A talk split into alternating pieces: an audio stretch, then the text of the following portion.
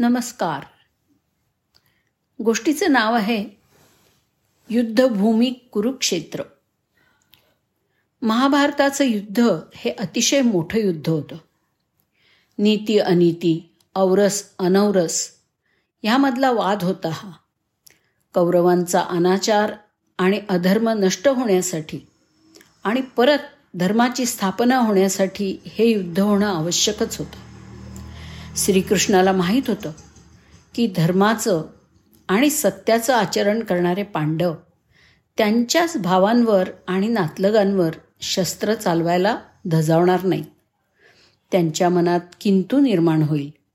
आणि अशा वेळी जर पांडवांनी शस्त्र खाली ठेवलं तर अधर्माचा विजय होईल.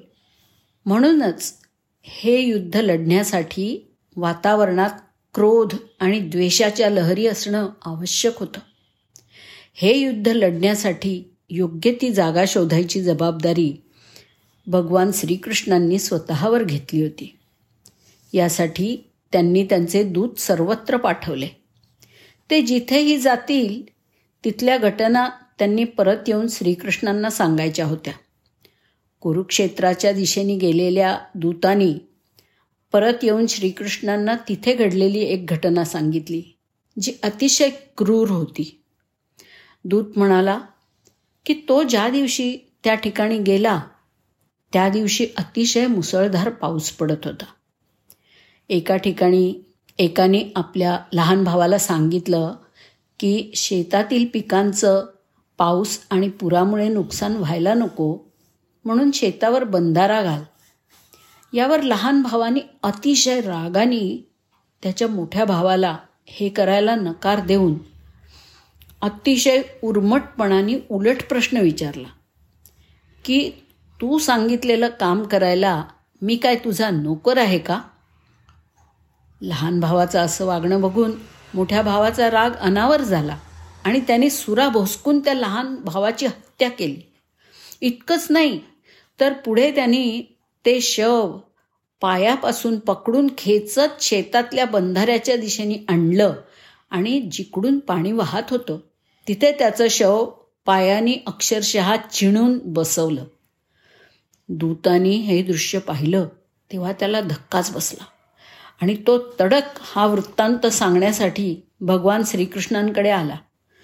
जेव्हा श्रीकृष्णांनी या नृशंस हत्येचा वृत्तांत ऐकला तेव्हा त्यांनी कुरुक्षेत्राची युद्धभूमी म्हणून निवड केली. त्यांना जाणवलं की ही जागा भावाभावांमधील युद्धासाठी योग्य आहे. कारण ह्या ठिकाणी ज्या तामस लहरी उत्पन्न झाल्या आहेत त्यांचा मेंदूवर प्रभाव पडेल आणि कौरव पांडव यांच्या मनामध्ये एकमेकांविषयी प्रेमाची भावना उत्पन्न होणार नाही. तसंच युद्धात होणारी हानी बघितली तरीसुद्धा समजवता करण्याचा विचार ते करणार नाही कृष्णाला माहीत होतं की आपण जे बोलतो वागतो जी कृती करतो इतकंच नाही तर जसा विचार करतो त्याचा चांगला वाईट परिणाम आसपासच्या वातावरणावरती त्या जागेवरती होतच असतो. त्या ठिकाणी तशा बऱ्या वाईट लहरी तयार होतात. आणि याचं प्रत्यंतर म्हणून काही काळाने जेव्हा हे महाभारताचं युद्ध झालं तेव्हा हे युद्ध करणाऱ्यांनी आपापसातल्या कुठल्याच नात्याला मा नात्याचा मान ठेवला नाही. एकाच कुटुंबातले असून सुद्धा त्यांनी अत्यंत क्रूरपणाने एकमेकांचा वध केला. शिष्य गुरुचा वध करण्याची वाट बघत होते तर भाऊ भाऊ एकमेकांवर वार करायला उत्सुक होते. पुराणानुसार कुरुक्षेत्र हे एक शहर नसून तो भौगोलिक प्रदेश आहे. कुरु नावाचा राजा तिथे होऊन गेला. त्या राजाबद्दल एक कथा आहे. ही जमीन त्यांनी अनेक वर्ष वारंवार नांगरली म्हणून या ठिकाणाला कुरुक्षेत्र म्हणतात.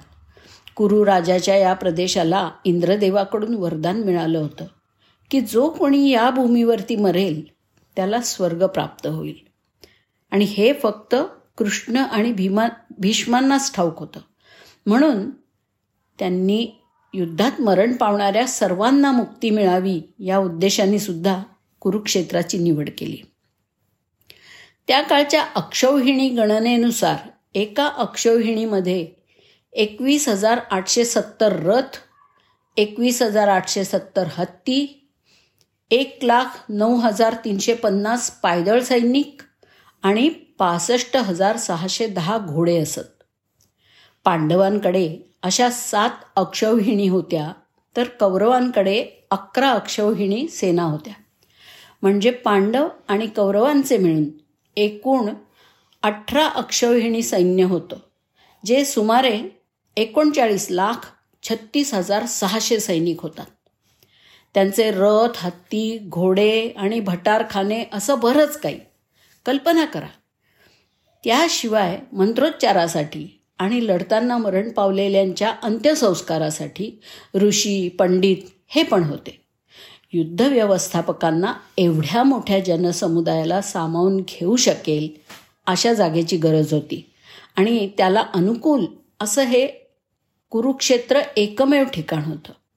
अठरा दिवस चाललेल्या या युद्धात श्रीकृष्णांचा पांचजन्य शंख जेव्हा वाजला तेव्हा जगभर त्याचा जोरदार नाद घुमला. कुरुक्षेत्राच्या युद्धाची सुरुवात झाल्याची खूण म्हणून आणि युद्धाच्या शेवटी धर्माच्या विजयाचं प्रतीक म्हणून कृष्णाने आपला शंख फुंकला. आणि हे कुरुक्षेत्र त्याचं साक्षीदार ठरले. जय श्रीकृष्ण.